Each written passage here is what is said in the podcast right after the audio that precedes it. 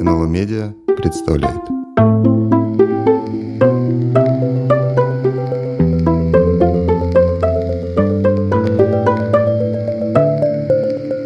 Что изучают гуманитарии?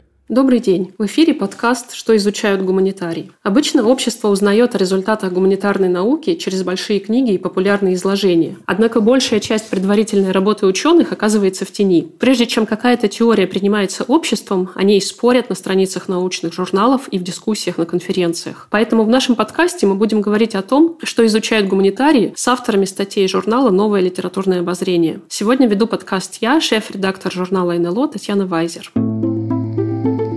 Дорогие друзья, добрый день. Мы продолжаем сезон «Антропология звука», который будет посвящен современным аудиальным исследованиям. Мы поговорим о том, что и как мы слушаем и слышим, почему звук и сопряженные с ним понятия шум, музыка, тишина становятся сегодня объектом интереса гуманитариев самых разных дисциплин, как звук вписан в наши социальные и политические контексты и возможно ли сегодня критическая теория звука. И с нами в эфире наш гость Никита Сафонов, философ, переводчик, исследователь звука, поэт, электронный композитор, музыкант, практикующий практикующий исследователь. Никита – выпускник магистратуры Центра практической философии «Стасис» Европейского университета в Санкт-Петербурге, который специализируется на концепциях машинного реализма, ингуманизма и звукового мышления, о чем мы сегодня и поговорим. Здравствуйте, Никита. Здравствуйте. Помимо прочих своих исследований, Никита – автор статьи «Вирусная трансдукция к вопросу о технике звучащего». А, это номер 158 за 2019 год НЛО и а, статьи «Потоки и сенсоры. Краткая история звукового рационализма» это номер 134 за 2020 год НЗ, э,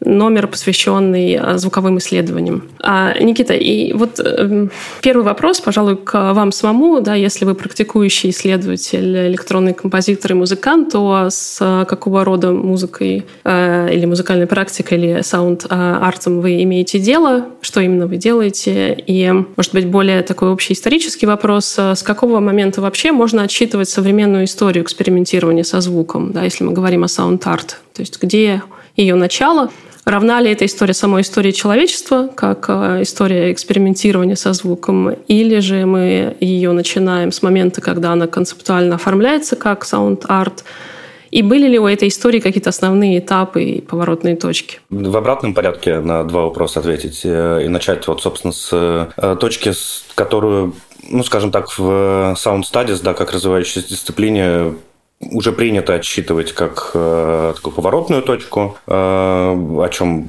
собственно, я указывал э, в статье. Это изобретение фонографа, но скорее даже фоноавтографа, э, потому что исследователь Джонатан Стерн, канадский, он именно на фоноавтографе останавливается, потому что его контекст как бы больше ну, раскрывает те тезисы, которые Стерн э, хочет, как марксистский э, философ, э, отчасти э, предъявить. И это как бы точка, с одной стороны, знаменует собой да, переход э, к в индустриальное, вход в индустриальное общество, в э, систему развитого капитализма. И, в общем-то, это связано так или иначе, можно свести к, в принципе, технологическому прорыву, к прорыву в наукам в конце XIX века.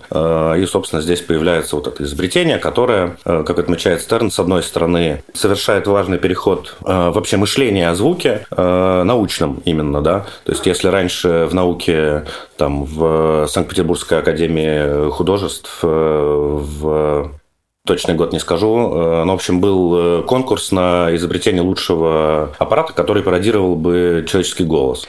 Э, ну, и там, значит, были разные модели с всякими меховыми кожухами. То есть, эм, ученые пытались отстраиваться в изучении да, феномена звука с научной стороны от того, как мы говорим, от, исходя из голоса, из пневматики движения рта.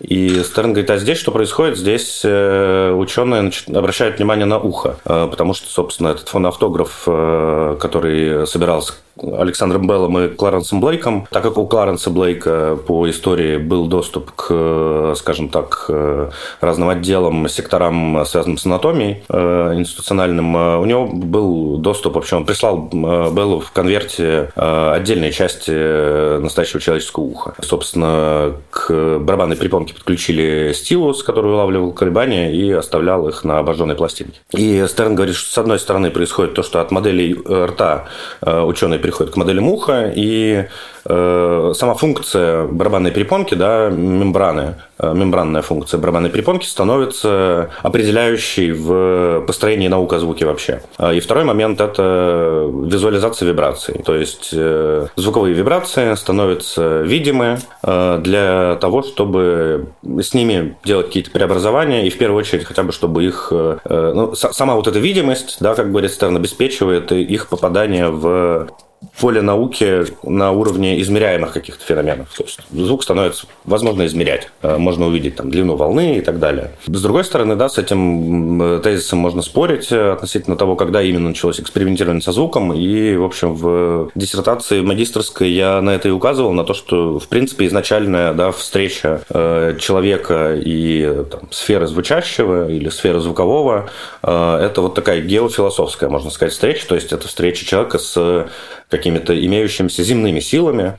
Э, просто в 20 веке да, с развитием э, вот этих средств записи и визуализации вибраций, регистрации вибраций, визуализации, соответственно, построения последующих систем обработки звука э, и технологического там, оснащения звука, происходит как бы вывод звука в антологию. Собственно, то, что я э, разбираю как э, антологический поворот. И, в принципе, можно говорить, да, что эти процессы, они подготавливались э, довольно давно, и, собственно, такой теоретик Джеймс Тенни, э, музыковед э, американский, э, он разбирает исторически пять концепций консонанса-диссонанса и говорит, что вот пятая, которую изобретает Гельмгольц, которая называется теория биений, да, о том, что диссонансы построены как-то как, в общем, пульсации. И открытие Герингольца, которое сугубо научное, э, но так или иначе связано да, с физиологией слушания, э, оно было обеспечено там, развитием оркестровки после Бетховена и увеличение состава оркестра и так далее. Ну, то есть уже какое-то антологическое смещение в представлениях о звуке имело место так или иначе.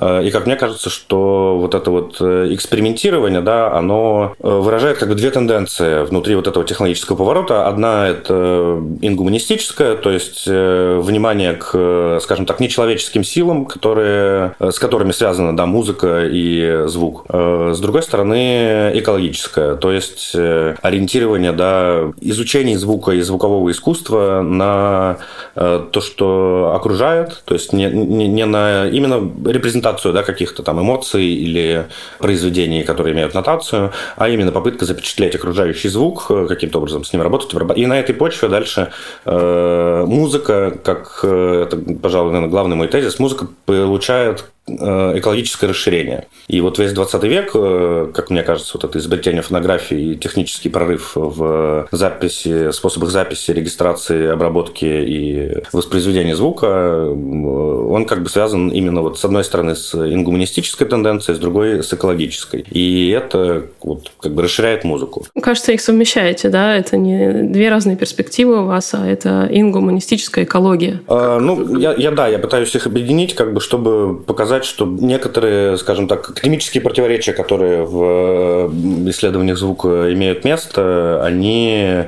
как бы, ну, можно сказать, что смотрят немножко не туда, потому что они там э, критикуют э, друг друга на почве там классических оппозиций, типа субъект-объект, э, реально, идеально и так далее. А вот если посмотреть именно с точки зрения и экологической, и лингвистической тенденции, их совместить, то, мне кажется, как раз получается что-то интереснее. А, и вы хотели рассказать еще про то, что именно вы делаете со звуком то есть как ваша исследовательская деятельность связана с практикой? В этом отношении, да, вот мне, для меня как бы всегда, э, пожалуй, главный интерес э, в занятиях э, там, феноменами, связанными со звуком, заключается в том, что ты как бы всегда также погружен в практику, и так как там, мое исследование ориентировано там, и на современную электронную музыку, да, примерно после Штокхаузена, то есть где-то с середины 20 века, с особым акцентом на электронной танцевальной музыке, позже, там, примерно где-то в районе 90-х уже, когда появляется, ну, можно сказать, что это какая-то постмодернистская мешанина, но э, на самом деле, как бы, мне кажется, там тоже как раз вот считываются разного рода экологические и гуманистические процессы, и они могут там масштабироваться в разных дисциплинах. С другой стороны, это э, исследование городских пространств, да, с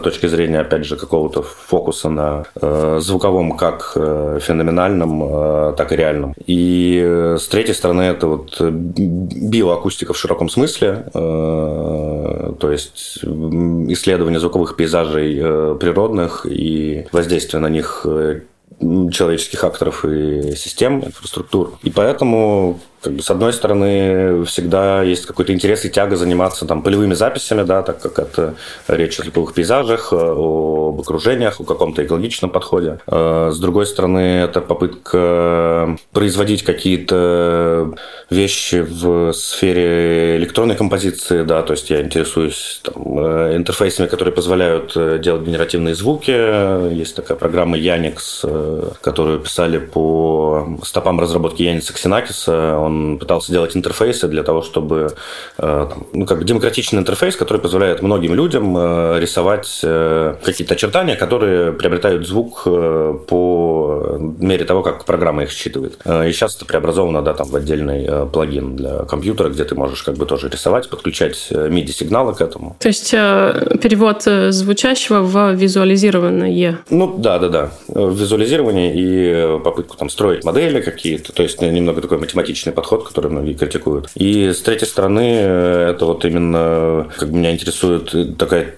я называю это технопоэтическая встреча Э, музыканта, э, который имеет дело вот с электронными интерфейсами, с разными аналоговыми преобразователями или цифровыми преобразователями. И э, в этом отношении, так как я в том числе посвящаю много внимания британской альтернативной танцевальной музыке конца 80-х, 90-х и нулевых, в которой было особое внимание к басу, я занимаюсь расширением техник игры на бас-гитаре, то есть попыткой Э, сделать такую, такую систему опосредования за счет э, преобразователей интерфейсов, э, чтобы ну, не играть на бас-гитаре, да, как это обычно делают. То есть это что-то типа немножко кейджевское, вот как расширение фортепиано подготовленного. Тут здесь получается как бы расширенная версия звучания бас-гитары, которая там может быть может сэмплироваться в живом времени. И также коллективные импровизации для меня были важны очень часто, когда там электронные музыканты собираются, каждый каждый из них выстраивает э, свою какую-то среду звучания, они вместе выстраивают среду взаимодействия, преобразования, и в какой-то момент доходит до того, что понимаешь, что ты участвуешь вот в этом коллективном событии, да, встрече э, со звуком, но с другой стороны, то, то что ты играешь, э, оно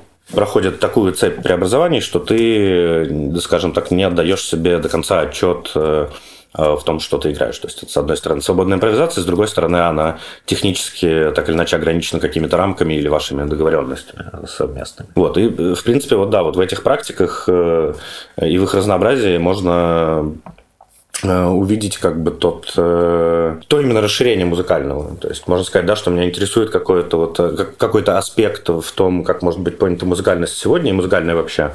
И оно неизбежно вот наталкивается на вот эти вот экологические и, собственно, гуманистические расширения. Да, спасибо. Давайте вернемся тогда к понятию онтологического поворота, который вы упоминали и который вы часто упоминаете в ваших статьях. Что нам дает этот онтологический поворот, с кем он спорит или наоборот вот кто спорит с ним. Вот вы говорите, что происходит вывод звука в антологию. Откуда э, звук выводится, от чего он освобождается, и что именно с ним происходит, когда он получает эту свободу?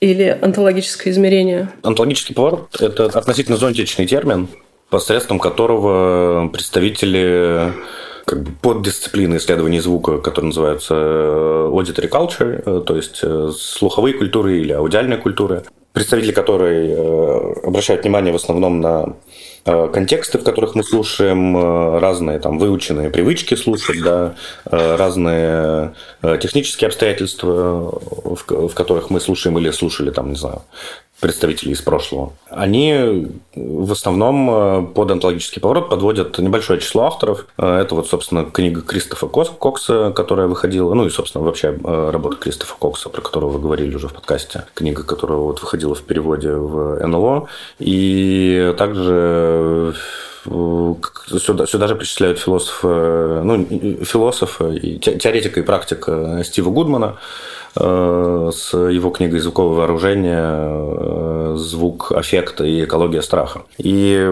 именно почему идет нападка со стороны вот этих представителей аудиальной культуры на, так скажем, представителей антологического поворота, э, они указывают на то, что якобы эти философы и теоретики звука пытаются найти, скажем так, звук в себе, который пытался найти еще там, Пьер Шефер в середине 20 века. То есть, что такое звук 12. В себе, сам по себе, как таковой. Что такое звук э, отрывно, да, от человека э, известная такая, как бы, история из какого-то американского журнала, тоже где-то 60-х или 70-х годов, э, там был вопрос про то, если дерево падает в лесу, где никого нет, то слышит ли кто-нибудь дерево и звучит ли оно вообще. Ну и, собственно, вот как бы вот это тоже это такой довольно банальный поверхностный дебат, он как бы развивается внутри исследований звука, потому что тот же Кокс да, говорит, что с чем, собственно, и не соглашаются в основном представители исследования аудиальной культуры, с тем, что совершается переход от понятия музыки э, к широкому понятию звука. Да? И вот как бы с опорой на такой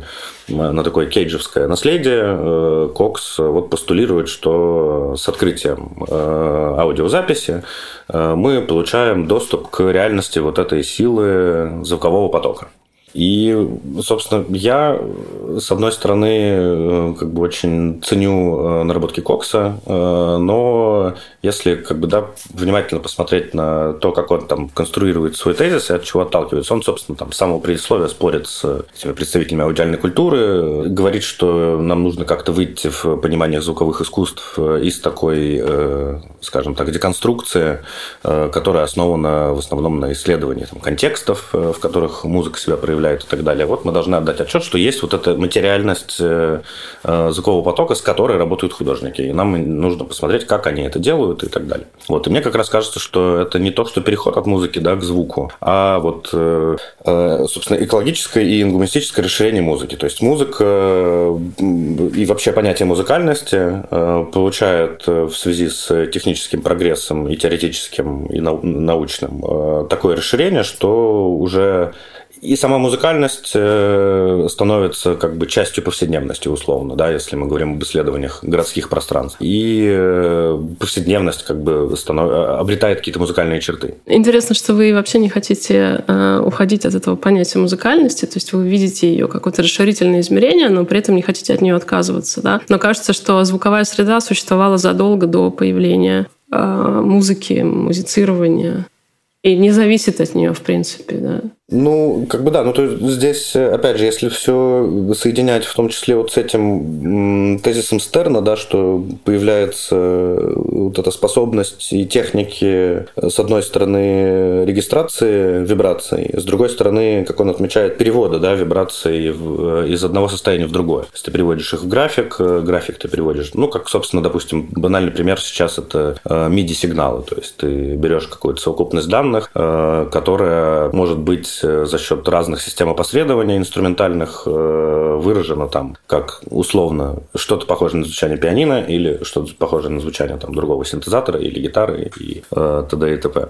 То есть есть вот эта система перевода, и поскольку есть эта система перевода, значит, мы уже говорим о, о чем-то, что имеет отношение не только и не столько к звуку, сколько вот как бы к соприкосновению условно человеческого восприятия, которое уже расширено технически, там, теми же наушниками, например, или микрофонами. И, соответственно, здесь, ну да, здесь для меня всегда была важна именно э, музыкальность, наверное, может быть, из-за необходимости спайки с антропологией. Ну, то есть мне всегда было интересно, как э, в том числе это э, соотносится там, с человеческим опытом как в широких социальных структурах, так вот и в узких. То есть музыкально все то, что относится к области человеческого тут даже я бы не сказал, что именно прям человеческого, потому что для меня вот одна из важнейших, наверное, фигур в звуковых искусствах – это Мариана Амахер. И э, она очень примечательна на, в самом начале своей карьеры, это 50-е, 60-е. Э, она была э, коллегой Кейджа, но довольно долго осталась в тени, про нее недавно только стали говорить, потому что она почти не записывала свои работы. Она, то есть, всегда сопротивлялась аудиозаписи, потому что она говорит, что мне не нравится аудиозапись, это скучно, меня интересует звук вот, который сайт-специфик, который в определенной какой-то среде, в ситуации разворачивается, взаимодействует с окружающими там, физическими пространствами. И она говорит, что наше ухо представляет собой очень тонкий э, и сложно устроенный э, сенсорный инструмент, который, во-первых, мы как бы можем развивать, Э, и она приводит э, на заре своей карьеры пример с перкуссионистом. Она говорит, что я вот э, ставлю микрофон как бы чуть-чуть в отдалении от перкуссиониста, который работает. Она говорит, я очень долго думала о том, что же на самом деле делает человек, который играет на перкуссии. И она говорит, а он на самом деле делает очень сложные вещи, которые многие музыканты не делают, потому что он помимо ритма и помимо времени считает также огромное количество обертонов, которые образуются над мембраной. И собственно, вот она как бы расставляя микрофон над этими мембранами и преобразуя там, звучание нескольких перкуссионистов, э, добивалась вот этого передачи ощущения того, чем на самом деле занимается, да, скажем так, бессознательный э, человек, который играет на перкуссии. Что он не просто считает и долбит по поверхности ровной, да, а он э, видит вот эту как бы сферу звука и форму, которую он как бы открывает и передает. И вот в этом как бы можно, да, усмотреть вот этот посыл представителя антологического поворота, что есть есть э, какая-то сугубо физическая, которая в том числе может быть да, посчитана и описана стройными там, научными, в научных терминах, э, какая-то работа с чем-то.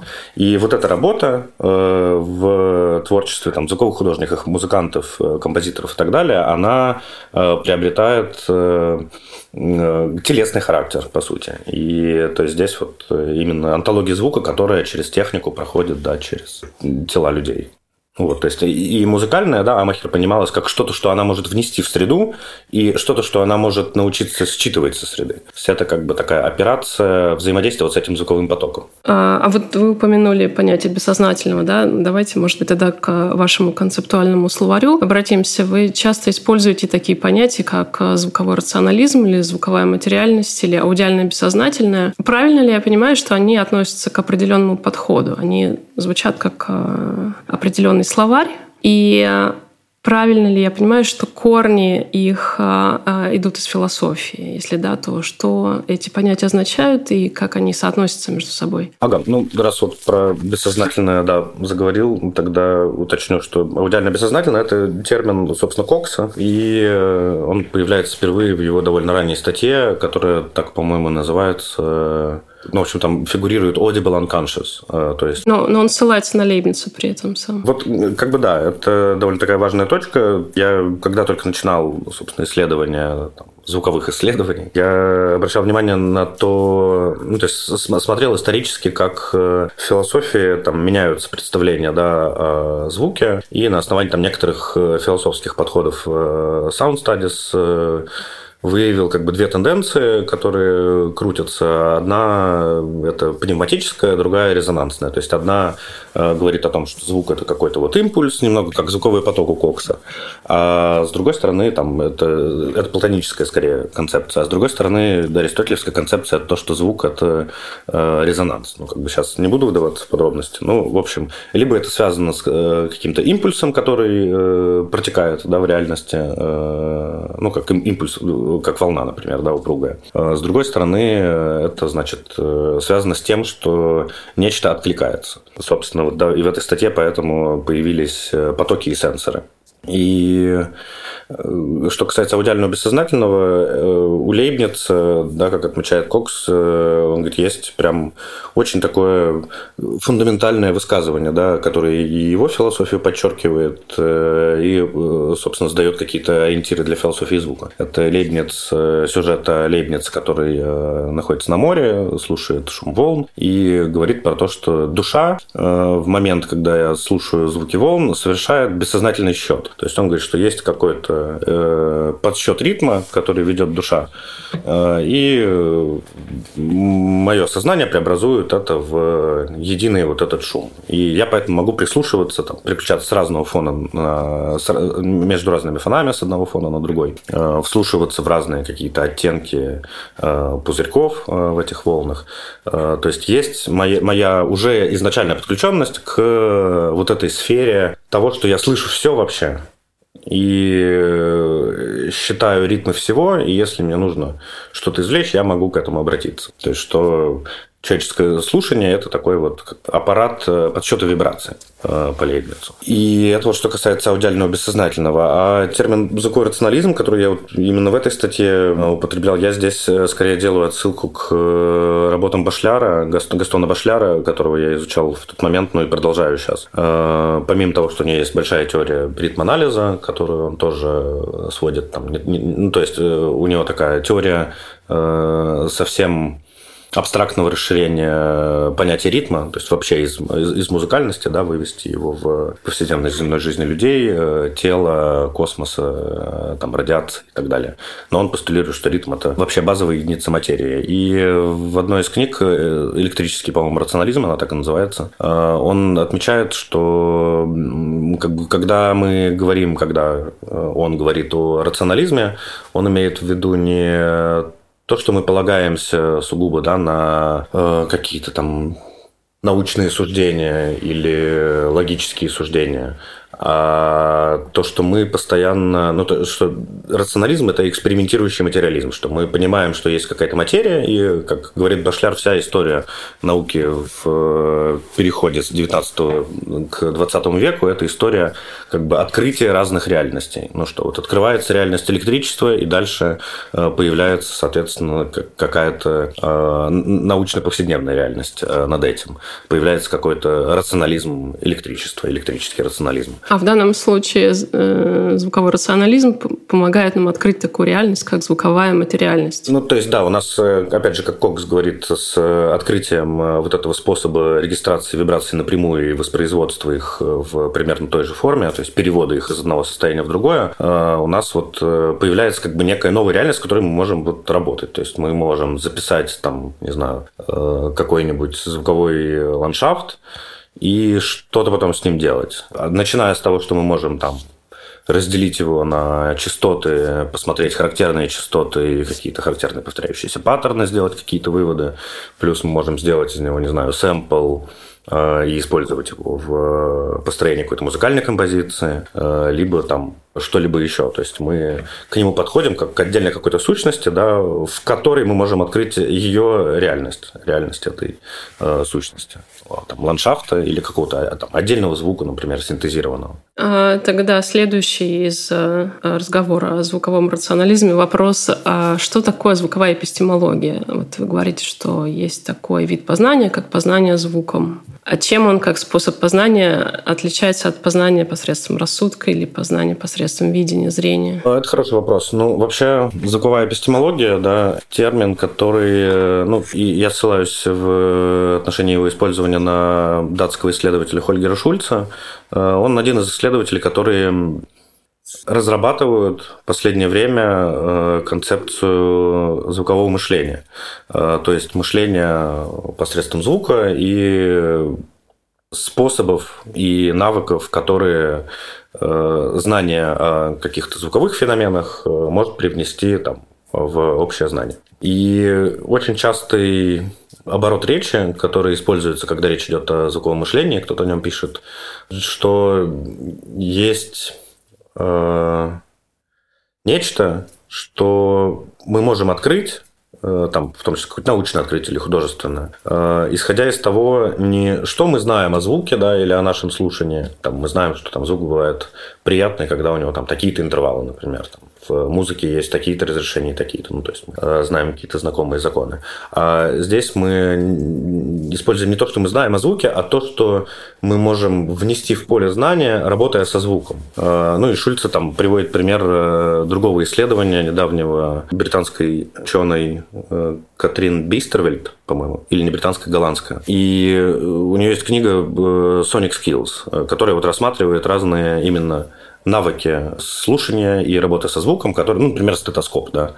То есть вот появляется такой инструмент, как стетоскоп появляется, возможно, э, послушать, да, там, довольно близко к э, самому звуку, к его материальности, там, шумы в сердце, условно.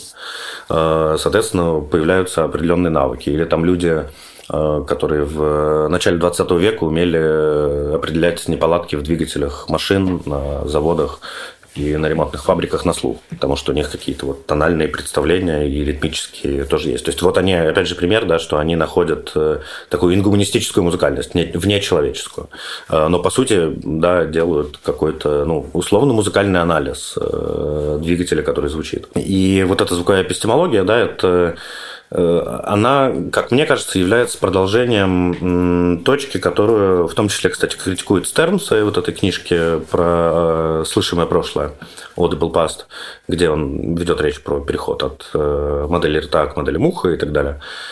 И он говорит там, что очень часто распространяется среди ученых э, так называемое аудиовизуальное летание, э, что многие книжки про звук, действительно, если посмотреть, которые были написаны там в период, с, ну, даже 70-х, э, и вплоть до нулевых, и даже в десятые пишут подобное, что звук отличается от видимого. Есть знаменитая книга Нанси, которая так называется «Слушание, listening». Но там, правда, listening с французского это Э, лекут, а не антандах, и там тоже как бы есть на этой почве целая философия и антология звука. И вот у нас и там прям есть целый список э, оппозиций, типа там, что визуально закрепляет форму, э, а звуковое и звучащее оно, оно всегда усиливает форму, оно всегда расширяет форму, разрушает и преобразует. Вот это аудиовизуальное летание, подвергаясь какой-то критике и понимая, что как бы, ну, уже э, долго не будешь повторять, что да, звуковое отличается от визуального, он как бы переходит вот к другому тезису о том, что есть некие звуковые эпистемологии потенциальные, э, которые могут, вот идя из практик, э, там, из художественных, из научных, там, не знаю, даже в том числе у Шульца есть исследования там, звуковых инженеров в отношении того, ну, люди, которые пишут там всякие инструментальные звуки, там, операционных систем, приложений и так далее. И какое-то у какого-то количества респондентов он э, опрашивал, просил их говорить о том, как они формулируют вообще, с чем они работают. И понял, что никакого, во-первых, словаря нет, никакой нет э, определенной единой базы, а у каждого есть вот своя такая микроэпистемология. Что я делаю со звуком, как я делаю, какие у меня есть там приемы э, специальные, разные методы работы и так далее. И да, то есть вот эта попытка... Во многом, опять же, как Кокс говорит, эта интенция исходит из э, того, что, собственно, вот эти звуковые эпистемологии, они очень часто оказывались э, в тени, в тени визуального. Э, и в ну, то есть, потому что звуковое, да, как мы видим там до 90-х годов, до развития саунд-арта активного, оно действительно обслуживало как бы в основном. До, до, до сих пор как бы это можно увидеть, что на многих там тех же в э, инсталляциях художественных ты видишь, что музыку, как правило, там, пригласили какого-нибудь композитора, и он написал музыкальное сопровождение, так называемое. Вот, то есть, а есть возможность, да, как бы идти, и, и возможно, да, вот эта установка на поиск звуковых эпистемологий, которые э, этот опыт вычленяют как э, отдельный и э, совершенно как бы другой, отличный от видимого. А вот в Sound и Audio Studies часто встречается мысль, что опыт слушания или вслушивания за последнее время радикально изменился. А о каком примерно периоде идет речь, когда мы говорим последнее время изменился, да, и как именно изменился? Стали ли в сферу нашего внимания, аудиального внимания попадать новые объекты, или изменилось именно то, как мы стали слушать? Или и то, и другое? Здесь, э, да, если отталкиваться именно вот от э, исследования аудиальной культуры, э, которые там, так, так или иначе связаны с темами, которые мне интересны, можно сказать про установку на то, что Вот это открытие, как Кокс называет его, э, электрического способа захвата памяти, э, но он повторяет, да, вот эту генеалогию Криса Катлера, Э, такого тоже музыканта, который потом стал теоретиком э, из конца 80-х, э, импровизационного. Он говорит, что вот это очень важный момент, что это именно электрический захват памяти. Потому что не столько звук терпит преобразование, сколько способы работы, во-первых, с памятью, да, а во-вторых, чисто с восприятием информации. Ну, то есть, когда мы получаем в связи с развитием вот этих способов регистрации, обработки и передачи звуковых данных э, системы, в которой мы живем сейчас, когда у нас там есть разные типы наушников, у некоторых их по несколько, э, очень много там систем для записи голоса, мы можем записывать э, голосовые в социальных сетях и с помощью них коммуницировать. То есть это во-первых, расширила значительно поле информационного обмена э, в звуковом отношении, в отношении звукового опыта. Э, во-вторых, усложнила сам опыт э, слушания просто вот в том отношении, как я говорил, да, про переход к последней концепции консонанса и диссонанса в музыке, что просто оркестр как бы настолько разросся, столько появилось разных много инструментов, что неизбежен был парадигматический сдвиг и смена парадигмы отношения к тому, что такое консонанс, что такое диссонанс. Ну и, соответственно, дальше все это и привело в том числе и к Шонбергу и э, так далее. К еще дальнейшему, там уже математическому да, расширению сери сериальному э, музыки. Э, то есть здесь как бы слушание все время пытается нагнать э, вот это технологическое и экологическое расширение музыки. И вот как раз мне кажется, да, что если понимать вот эти экологическую и ингуманистическую тенденцию, ну, можно не ингуманистическую, я в последнее время стараюсь говорить о ней как о внечеловеческой. То есть она как бы и нечеловеческая, э, и как бы все равно она связана с человеком, но она вне его, так или иначе. Э, вот она как бы типа, такой термин вбирал бы чуть больше смыслов. И в, в этом отношении слушания, да, оно как бы, э, если смотреть на ту же, допустим, традицию исследования звуковых ландшафтов, э, слушание вытягивается, можно сказать, в сторону мира. А оно как бы пытается... То есть, если раньше у нас было расхожее представление, да, оно даже у Канта э, еще есть, ну и, в, и оно даже у немецких э, классиков немецкой философии, типа Гегеля и Шеллинга, имеется, что вот как бы музыка работает с такой, это такая игра ощущений, что за счет того, что она связана с чем-то, что не особенно может быть репрезентирована в визуальном отношении или представлена да, в э, форме какой-то устойчивой, э, все время она в первую очередь затрагивает эффекты, э, скажем так. Ну, то есть какие-то, опять же, вот, да, какое-то аудиальное бессознательное, которое каким-то образом активизируется. И сейчас, да, можно говорить о том, что за счет вот этого онтологического поворота, в котором музыкальность получает возможность проявляться и быть инструментально э, рабочим механизмом э, там, человеческого восприятия и науки э, в реальности вообще, получается, что и слушание как бы расширяется на уровень более повседневных процессов. Ну и, и примечательно, что этот процесс в, именно с точки зрения истории искусства активно виден у тех же минималистов, у того же Кейджа, да, то есть вся вот эта американская школа э, интереса к окружающему звуку, потом это все идет к развитию эмбиента. То есть это в искусстве эта тенденция как бы тоже ярко заметна. Э, и опять же вот э, высказывание Мариана Махер, что если мы поймем, каким образом там, она очень долго интересовалась вот этими, собственно, обертонами, и она говорит, если мы поймем,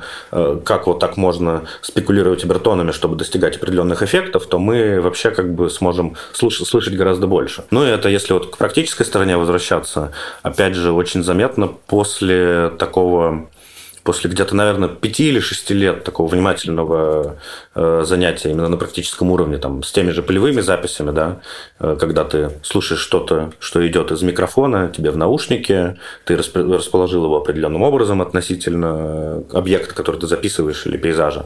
Э, ты можешь что-то поворачивать и потом переслушивать. Ты начинаешь различать в окружающей реальности очень много таких звуковых сборок, которые там могут или повторяться, или как-то взаимодействовать друг с другом. То есть здесь э, речь именно о таком, вот я когда задумываюсь о том, какое может быть да, приложение у именно звуковых исследований, ну вот если там, как в академии просят, э, как, какое, что может быть, вот как прагматически и практически это может быть на благо общества, условно. Э, мне кажется, что не в последнюю очередь речь здесь идет об э, обучении, и обучение за счет того, что это э, вот именно очень скоростной и реактивный процесс, который не особо может быть репрезентирован, ты можешь там что-то записать, но как-то оформить его в что-то устойчивое почти не представляется возможности. Ты постоянно проходишь вот этот цикл получения вот этой звуковой эпистемологии. Э, которая, во-первых, очень индивидуальна, потому что она твоя, но так или иначе она может быть передана другим, потому что вы можете обмениваться в какой-то информационной э, структуре общего слушания. Э, Никита, это значит, что когда вы пишете, например, что в истории развития техники был момент, когда слушание было делегировано машинам, мы не утрачиваем часть своих естественных аудиальных способностей, а наоборот мы их как бы расширяем. Наш слух становится более дифференцированно настроен на развлечения? Э, ну, с моей стороны, э, скорее так. Но есть э, какое-то количество авторов. Во многом здесь главный, наверное, это как раз отец-основатель, основоположник теории звуковых ландшафтов Реймонд Мюррей Шейфер из Канады у которого вот есть разделение на hi-fi и low-fi э, звуковые ландшафты, то есть хорошего качества и плохого. Он говорит, что хорошего качества это вот чистое звучание ландшафта там сельской местности условно, где там где-то в отдалении колокол, все звуки хорошо различимы, вся панорама как бы очень контрастна. Э, и он это рассматривает hi-fi, в, в отличие от low-fi э, ландшафтов городской повседневности, например, где здесь у тебя тебя там торговый центр, который тебя поглощает с бесконечно проигрывающимися вот этими музы... Э, э, музыкой для, там, условно, аэропортов или торговых центров. Э, шум машин, вообще, в принципе, типа шум на улицах. Я вот как бы нет, скорее склоняюсь больше к, опять же, к вот этой кстати, Мариана Махер, что с этим всем можно работать, просто появляется больше акторов, и, соответственно, немножко изменяется и информационное, и коммуникационное поведение. И вот здесь, мне кажется, как раз уже э, вот это информационно-коммуникационное направление, оно как раз очень обосновывает, э, скажем так, э, социальную значимость гуманитарных именно наук о звуке. Интересный момент в ваших исследованиях, когда вы говорите, что современный опыт вслушивания подступается к области неслышимого звучащего. А с чем именно мы сталкиваемся по ту сторону слышимого? Почему эта область попадает в зону внимания исследователей? Неслышимого значит неразличимого или оно действительно не проявлено в звуке? Я имею в виду поверхностным э, слухом неразличимое, или оно действительно не звучит вообще? Это такая немного непрямая цитата из э, второго дома капитализма и шизофрении Делеза и Гватари э, из «Тысячи Плато». Э, там вообще очень много про звук, э, если вот именно просматривать всю книгу на этот предмет, они очень много уделяют этому внимания. Э, не так много пишут именно, собственно, про музыку там после 50-х, э, но рефлексируют вообще над тем, что произошло да, в 20 веке в связи с технологическими прорывами разнообразными и экономическими, и становлением экономических парадигм. И они говорят, что самое главное, что произошло, что композитор ну, получил возможность предъявлять сам процесс возникновения звука. То есть, если раньше мы получали нотацию, сейчас мы получаем как бы систему того, как композитор э, вообще работает именно вот с этой звуковой материальностью. И этот процесс в произведениях э, прямо себя предъявляет. И таким образом, э, ну, а они причем пробрасывают это в том числе и к Бетховену. Что делает вообще композитор? Он э, делает э, неслышимые силы звучащими. То есть силы, которых которые до этого, они были в реальности. То есть я могу сесть за фортепиано, мог сесть за фортепиано и условно там исполнить нечто в духе Ференца Листа. Но только когда пришел Ференц Лист, он сказал, что есть такие неслышимые силы, которые я научился делать звучащими. Это вот, значит, что-то похожее там, на природные потоки. Я их делаю вот э, таким образом, у меня такая поэтика и такая техника. И работаю я вот там с фортепиано или там еще что-то, пишу квартеты, условно. И если, опять же, возвращаться к Стерну, то можно увидеть, что на, это, на этот тезис о том, что композитор и так человек, который открывает, делать неслышимые силы звучащими, Э, здесь получается все, что неслышимо, но может э, быть так или иначе вибрацией, оно может быть звучащим. Ну, наиболее такой яркий пример, наверное, из науки э, – это вот Лига, который уши Вселенной. То есть специальные станции исследовательские, да, которые улавливают гравитационные волны и ищут там определенный как бы, щелчок колебаний, которые приведены в визуальный и акустический регистр. И примечательный момент, что было в какой-то момент сообщение, что ученые начали получать какие-то, э, ну, что вот эти щелчки гравитационных волн э, у них стали приходить слишком часто, и они никак не могли разобраться с ошибкой, а оказалось, что э, по трубам, которые составляют значит, часть технической сборки, эти трубы зимой начали клевать вороны, чтобы отдавливать с них лед, и, а у них была какая-то своя чувствительность. И, соответственно, они каким-то образом попадали в эфир, и потом вот ученые узнали, что а, это на самом деле звучание вот, клювов ворон а, об эти трубы. Э, переделали а, что-то относительно чувствительности и продолжили работу. Здорово. Да, ну давайте тогда э, последний вопрос, раз вы их упомянули, Делес и Гутари, э, со ссылкой на тысячу плат вы пишете «Управление и подавление восприятия рыночными аппаратами звучащего основывается в первую очередь на эффективных потенциалах музыкальности, заразительности музыкальной индустрии, используемой для объединения социальных групп на основаниях ритма мелодических консенсусов. Мне нравится диско, нам всем нравится диско, да? Я так понимаю, что это цитата из них. Переложение их тезиса вашими словами. Ну, условно говоря, да, я как бы хотел ага. суммировать примерно это в какую-то такую формулу. А как э, могла бы выглядеть тогда десенсуальная, то есть не сводимая друг к другу, или радикально субъективистская, не коллективистская позиция по отношению к слышимому. То есть э, слышать не посредством консенсуса в отношении слышимого, да?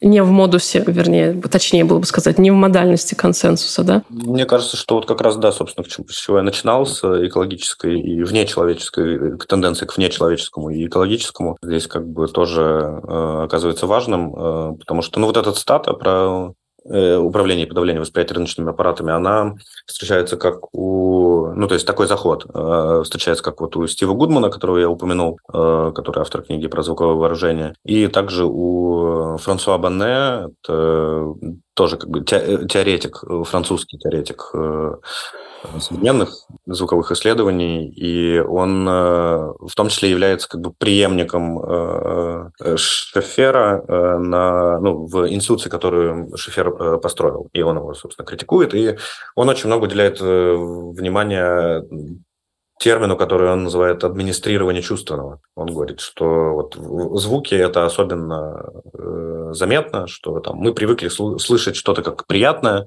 э, что-то слышится нами как раздражающие шумы и так далее. Но, собственно, когда начинаешь задумываться о звуке, эти э, границы плывут. А о чем говорит Гудман вот про рыночные аппараты звучащего и эффективные потенциалы музыкальности? Он отмечает там, что да, есть, э, ну, скажем так, да, большая какая-то глобальная поп-культура, которая которая навязывается со своими мелодиями, со своими характерными ритмами, со своими характерными там э, способами построения звука и так далее. Э, и есть, э, как называет их Гудман, такие альтернативные сообщества, как, например, вот ямайский даб, традиция вообще ямайских саунд-систем, Э, когда там чуть ли не в каждом дворе или даже не в каждом доме э, есть э, своя вот акустическая система и разные акустические системы там буквально на улице соревнуются, это все собирает много людей. Люди как бы тоже находятся в консенсусе, они знают, под какую музыку они танцуют зачем они пришли, что им вот нравятся там такие-то синкопированные ритмы, им очень нравятся низкие частоты, желательно, чтобы они были прям пожирнее. И, соответственно, как бы они объединяются на вот этих, на основании вот этих эффективных потенциалов, которые музыка несет.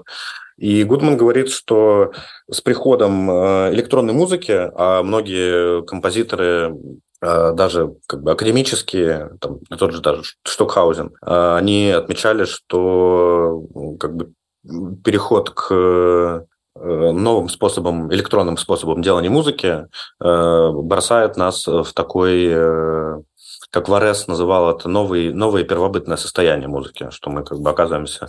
Ну, то есть мы начинаем изучать, опять же, музыкальное сначала, грубо говоря. И э, Гудман говорит, да, что за счет того, что там есть вот этот эффективный потенциал, э, консенсусный потенциал э, объединения каких-то социальных групп, и плюс еще есть э, возможность настраивать глобальную вариативность. Он говорит, современные танцевальные направления, да, в танц... направления в танцевальной музыке, там, в альтернативной танцевальной музыке, не популярны, они позволяют создавать вот такие как бы кластеры или сообщества которые развивают этот стиль как нечто органическое. То есть у них есть там свой рынок условно обмена, да. Э, они где-то записывают пластинки или где-то там, в принципе, обмен. Они делают ремиксы друг на друга, которые все время меняются. Э, постоянно в, стиле, в стиле э, как таковом Э, появляются какие-либо там смещения или заимствования из других стилей. Это все начинает как бы... Ну, то есть э, Гудман говорит, что вообще мы можем на это смотреть э, как на какую-то эволюционную историю. Про то, что там появляется какой-то стиль, да, там ямайский регги, из него там выпадает даб, даб потом преобразуется, обменивается с разными другими открытиями в альтернативной музыке или в музыке, которая создана для крупных танцевальных событий. И таким образом Гудман говорит, что мы можем э, э, умножать, множить э, и экспериментировать вот с созданием таких сообществ. Это вот что касается да, именно электронной музыки и такого, как Гудман говорит, социальной мобилизации за счет звуковых эффектов. С другой стороны, те же исследователи звуковых ландшафтов, у которых своя совершенно история, они показывают, что исследуя какое-то определенное пространство, да, какое-то пространство города, района города, или там сравнивая несколько разных городов, э, за счет того, что у нас есть вот это, во-первых, коллективное слушание, во-вторых, какая-то своя личная поэтика представление о звуке и какая-то своя звуковая эпистемология, может быть. В коллективном процессе да, работы с какой-то сущностью э, выявляются ее какие-то специфические свойства, э, ее какой-то специфический контекст, там, окружение, э, и оно может быть э, коллективно исследовано. Э, в этом отношении там, наиболее яркий пример – это э, такая парадигма звуковых эффектов, э, которая относится к центру Крессон, французский, э, урбанистов. Э, это Паскаль Амфу, э, Жан-Франсуа Огуяр э, и Анри Торг.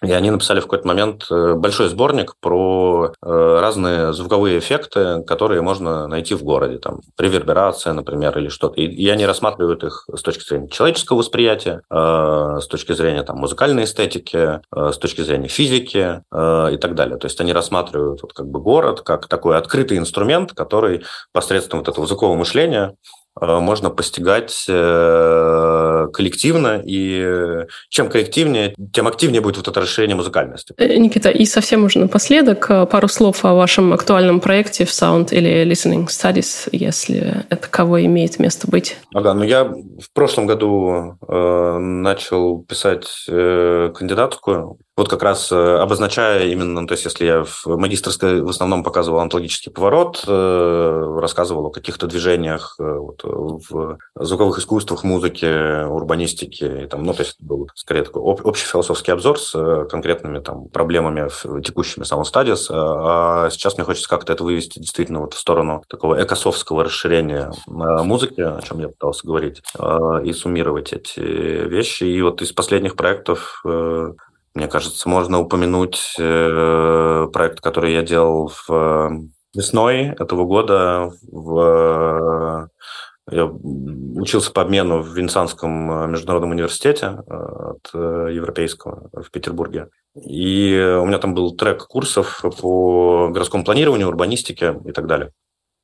И, в общем, для одного из проектов нужно было выбрать какую-то территорию, да, и описать, значит, что на ней происходит. И я решил выбрать, э, ну, то есть я решил попробовать, каким образом можно, да, звуковое мышление включить вот именно ситуацию, ситуативно здесь сейчас. И, э, ну, вообще первое, что я заметил в Венеции, это было пение черных дроздов, которое там повсеместно. Ну, тем более была весна, у них как раз начинался брачный сезон, и я, собственно, за этим и ехал. А, и их, во-первых, дикое разнообразие, во-вторых, их очень много, в-третьих, их очень мало кто замечает. А, но их как бы очень, прям огромное количество. Я выбрал одну из территорий э, на острове Джудека, э, которая как бы находится в стороне от э, основных районов, основных сестиерий Венеции, и начал прислушиваться к дроздам там, и составлять какие-то карты, э, пытаться как-то описать да, звуковые ландшафты, привязать это все, в принципе, к звуковым ландшафтам Венеции, которые очень сами по себе характерны. Зато прям можно отдельную историю какую-то делать.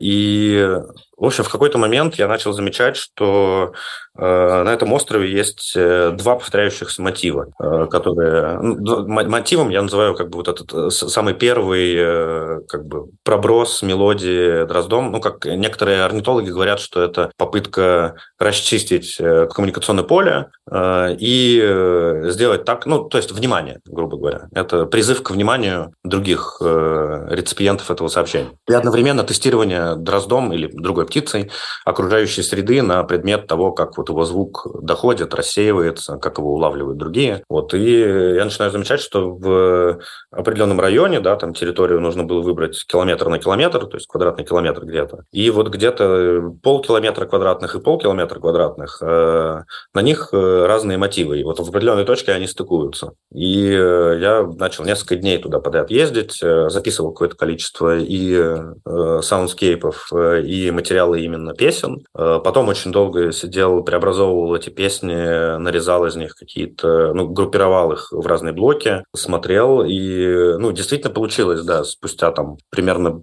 два, два с половиной месяца изучения получилось, что действительно у них есть э, территориальные мотивы, которые вот каким-то образом формируют, условно говоря, их районные такие диалекты, как они вот общаются. И иногда они их мешают. Причем, что в других районах как бы есть нечто напоминающее, но им именно таких нет. Там они прям, прямо вот специфические у разных видов.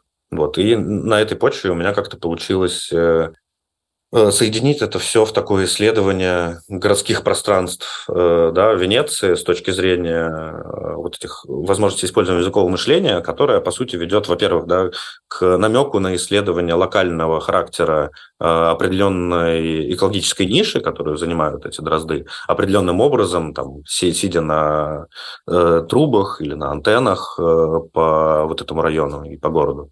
И, э, то есть, есть какой-то потенциал экологический это исследовать. Это так или иначе говорит что-то о, э, собственно, вообще о том, как устроены звуковые ландшафты Венеции. И в том числе, да, это ведет к тому, что я в последнее время называю внечеловеческим музыковедением, когда, ну, вообще есть в или биомузыковедение, это еще иногда называют. Э, то есть попытка, опять же, некоторые музыкальные концепты, которые уже разработаны человеком да, на уровне э, искусства, совмещения искусства и науки.